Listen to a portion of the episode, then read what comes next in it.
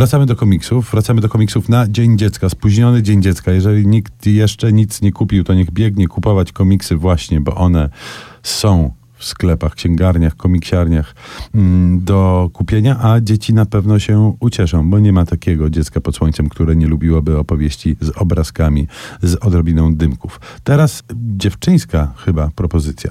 Tak, rzeczywiście od jakiegoś czasu wydawnictwo Egmont w, ym, wprowadziło taką nową serię, w której głównie pojawiają się komiksy adresowane bardziej do dziewczyn, dziewczynek niż do chłopców. No jest taki wiek, gdzie rzeczywiście y, te różnice, jeśli chodzi o gusta czytelnicze są istotne. Grają rolę, tak. Tak, to potem znika wcześniej, też tego nie ma, ale w pewnym etapie występuje. Ukazał się właśnie pierwszy tom nowego cyklu pod tytułem Kasia i jej kot.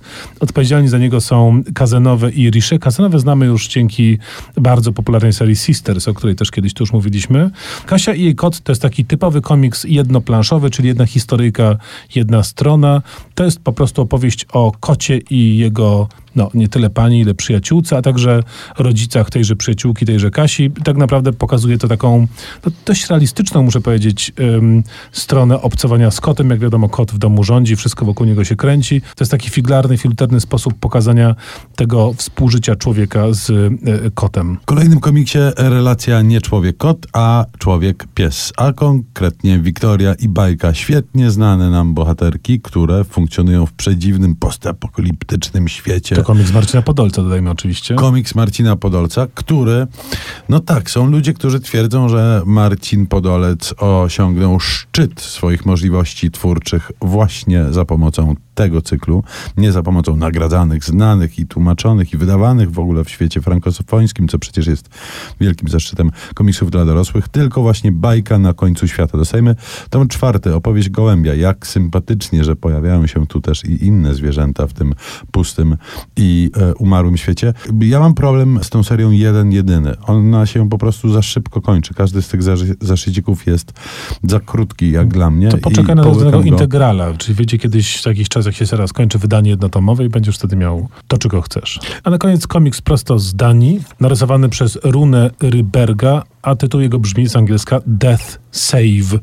Y, To jest komiks, który może zmylić nieco na pierwszy rzut oka, bo występujące w nim postaci to są takie antropomorficzne zwierzątka. y, Główni bohaterowie mają jeden ptasi, drugi gadzi łebek. Od razu powiedzmy, że tak jak bajka była dla dzieci dzieci, czyli do klas 1-3 myślę sobie, to tu mamy do czynienia z propozycją już nastolatkową. Nastolatkową zdecydowanie, bo jak mówię, ta powłoka graficzna może zmylić, chociaż widać pewną drapieżność tego rysunku już pierwszym, na pierwszy rzut oka, ale treść jest bardzo interesująca, bo to jest komiks o takim trudnym dorastaniu. O nastolatkach, które spędzają mnóstwo czasu na fliperach, na grach, y, a także na robieniu różnych rzeczy, które są mniej lub bardziej nielegalne. I to jest tak naprawdę taka kanoniczna, klasyczna i znana nam wszystkim także z życia realnego opowieść o chłopakach, o przyjaciołach, z których jeden z jednego będą ludzie, a z drugiego pewnie niestety nie. Ym, Refleksyjny, dający do myślenia i bardzo kolorystycznie ciekawy komiks Death Save.